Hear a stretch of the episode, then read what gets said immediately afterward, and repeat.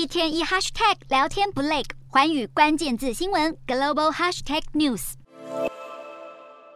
全球首富马斯克接管推特以后，内外风波不断。原先计划推出的蓝勾勾认证服务，却在大量假账号出现以后喊卡。现在官方宣布，蓝勾勾会在十二日满血复活。马斯克先前因为应用程式商店抽用的问题和苹果杠上，这次的蓝勾勾服务，他也将针对苹果用户收取较高的费用。而马斯克的名字始终处于热门点阅位置的原因，当然不止这些。推特大动作裁员，引发大批员工不满，还有人指控公司因为性别歧视，裁掉更高比例的女工程师。即便推特原本的员工都是以男性居多，却有百分之五十七被裁的员工是女性。身兼多职的马斯克虽然频频陷入负面风波，不过对未来科技的发展总是具备精准独到的眼光。马斯克现在除了要管理社群平台、电动车公司和太空公司。近期相当火红的 OpenAI 人工智慧新创，也是由马斯克共同创办。OpenAI 近期发表最新版的生成式 AI 聊天机器人，能够和用户对话，解决复杂的数学问题，甚至产出高品质的论文，引发新一波投资旋风。